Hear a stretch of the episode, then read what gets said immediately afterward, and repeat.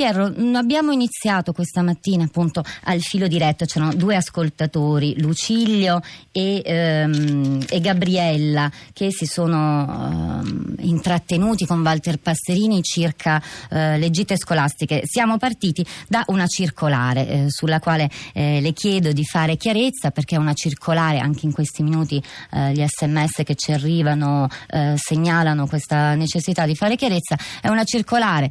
che chiederebbe ai, agli insegnanti di vigilare, di controllare eh, le norme di sicurezza a bordo dei pullman eh, sui quali gli studenti compiono i viaggi di istruzione e le gite scolastiche. Eh, gli insegnanti si sono ribellati, dice non sta a noi controllare lo stato di salute di un autista, si è preso eh, per esempio degli alcolici o dei farmaci, qualcosa che non possiamo stabilire, così come alcuni alcune mm, norme, caratteristiche più eh, tecniche, meccaniche sullo stato per esempio di eh, conservazione e di, eh, de, de, degli autobus e dei, e dei pullman. Eh, Pierro, ci spieghi lei come è nata questa circolare che naturalmente alcuni hanno pensato sia arrivata dopo eh, l'incidente appunto di Valencia, in realtà risale se non sbaglio al 2 febbraio. Pierro. Esatto, sì, la circolare è del 2 febbraio ma in realtà eh, alla circolare ci è stato chiesto di farla già tanto tempo prima. Intanto grazie perché ci consente di chiarire una cosa importantissima. Subito dopo la circolare infatti abbiamo fatto un ulteriore chiarimento ed uno nuovo ne faremo nei prossimi giorni perché vogliamo chiarire che non c'è alcuna responsabilità che viene data agli insegnanti. Consideri che tutta la prima parte della circolare in realtà si rivolge ai dirigenti scolastici e a coloro che organizzano i viaggi e abbiamo semplicemente voluto trasmettere un manuale, un vademecum che è stato redatto dalla Polizia Stradale proprio per aiutare le scuole nella fase iniziale, cioè la fase dell'organizzazione del viaggio. Consideri una cosa importante, le scuole anche in questo hanno l'autonomia, perché l'autonomia dà loro la responsabilità poi dopo di organizzare la gita scolastica, ma noi abbiamo voluto elencare tutti quei documenti, consideri che proprio la prima parte è concentrata su questo, i documenti, le certificazioni che vanno richieste all'agenzia, quindi alla società alla quale poi si affida l'organizzazione del viaggio, quindi tutte quelle norme che sono previste già dal codice della strada e che riguardano appunto la documentazione che serve richiedere per avere un viaggio e per organizzare un viaggio il più sicuro possibile. Il chiarimento che faremo nei prossimi giorni è proprio per venire incontro alle richieste che abbiamo compreso benissimo dagli insegnanti. In qualche modo noi chiariremo che gli insegnanti non possono e non sono responsabili chiaramente della condotta del eh, conducente, quindi è chiaro che loro non possono né sostituirsi alle forze dell'ordine, non possono fare controlli sulla meccanica, non possono fare i controlli sullo stato di salute del conducente. La cosa che ha creato un po' questo equivoco che stiamo, che stiamo adesso chiarendo ulteriormente è quello che poi in, in, qualche modo noi abbiamo voluto dire una responsabilità, un occhio a uh, controllare delle, quelle, quelle, quelle norme di comportamento rispetto alle quali di fronte a un episodio di evidente, insomma, di evidente mancanza da parte del conducente, gli insegnanti devono, possono chiamare la polizia stradale questa è l'unica cosa che loro possono e devono fare, un po' quello che è accaduto a Fermo, non so se eh, avete avuto modo già di parlarne qualche giorno fa, in cui l'insegnante ha pensato di, eh, di fermare l'autobus o comunque di,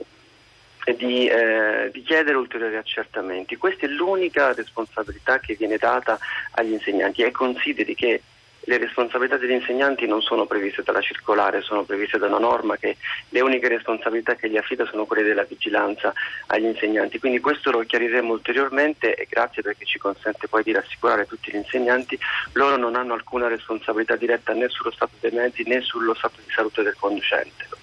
Piero, eh, gli sms che, mm, che, arrivavano questa mattina, ma anche durante il filo diretto con Passerini, sembra che una delle richieste sono state avanzate da parte forse del mondo della scuola degli insegnanti sia stata quella di chiedere un aumento, un indennizzo, una qualche forma assicurativa. Lei ci ha spiegato che queste norme appunto non prevedono di far ricadere la responsabilità eh, sugli insegnanti, ma comunque questo ci è stato segnalato. A lei risulta la richiesta di un indennizzo, di una forma extra di contributo per gli insegnanti che viaggiano, eh, si fanno carico di queste giornate eh, fuori con i ragazzi? È qualcosa che potete prendere in considerazione? Guarda, gli insegnanti vanno sicuramente aiutati perché già negli ultimi anni sono stati abbastanza penalizzati, parlo di, insomma, di molti anni fa, addirittura avevano la possibilità di una diaria quando uscivano, comunque una serie di altre forme di riconoscimento di questo lavoro che fanno che è importantissimo e quindi è importante che, che continuino a farlo perché le visite di istruzione sono un momento importante nella formazione dei ragazzi. A noi non è arrivata una richiesta diretta di quello di cui mi sta parlando lei. Le assicurazioni, tutte queste soluzioni sono soluzioni che le scuole possono eventualmente concordare con, con le società di trasporti. Quello che noi faremo nei prossimi giorni, anche insomma, grazie a tutte le richieste di chiarimenti che ci sono arrivate dagli insegnanti, è trovare tutte quelle forme possibili per aiutare gli insegnanti in questi, in questi viaggi. Consideri che aver fatto un protocollo d'intesa con la polizia stradale in realtà nasce proprio da questo, cioè noi vogliamo dare la possibilità agli insegnanti di avere un filo diretto e la possibilità di chiamare la polizia stradale per chiedere un intervento è sicuramente una forma di aiuto che noi abbiamo voluto dare agli insegnanti e sicuramente nei prossimi giorni anche in virtù di tutto quello che sta accadendo ultimamente eh, immagineremo tutte le possibili forme per aiutare gli insegnanti in questi viaggi.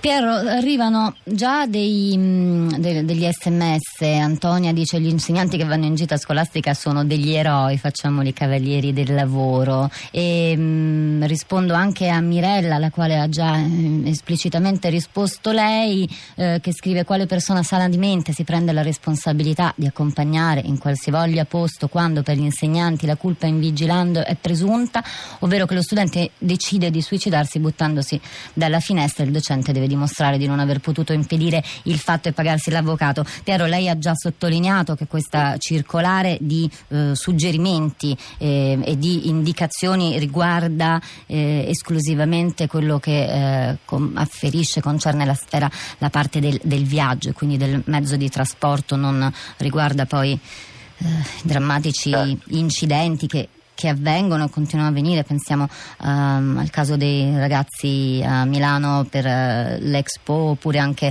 al pullman dei bambini in gita a Treviso. Uh, Piero, le chiedo se ci sono state uh, anche magari in seguito al, all'incidente di Valencia o in questo periodo così segnato dalla paura degli attentati, se ci sono state cancellazioni di viaggi mh, da parte delle scuole. Beh, questo consideri che è accaduto anche altre volte in passato, tutte le volte che ci sono situazioni difficili eh, a volte capita e le scuole tendono anche a cancellare le visite di istruzione, quindi sì, sicuramente in questo periodo perché i fatti di cronaca sono sicuramente fatti importanti, hanno portato qualcuno a cancellare le visite di istruzione, però consideri che già da tempo queste visite stanno cambiando le, le, scuole ormai organizzano visite di istruzione che sono delle esperienze di, di formazione incredibili che, per le quali diciamo che il viaggio diventa solo l'elemento minimale, ma ci sono forme di scambio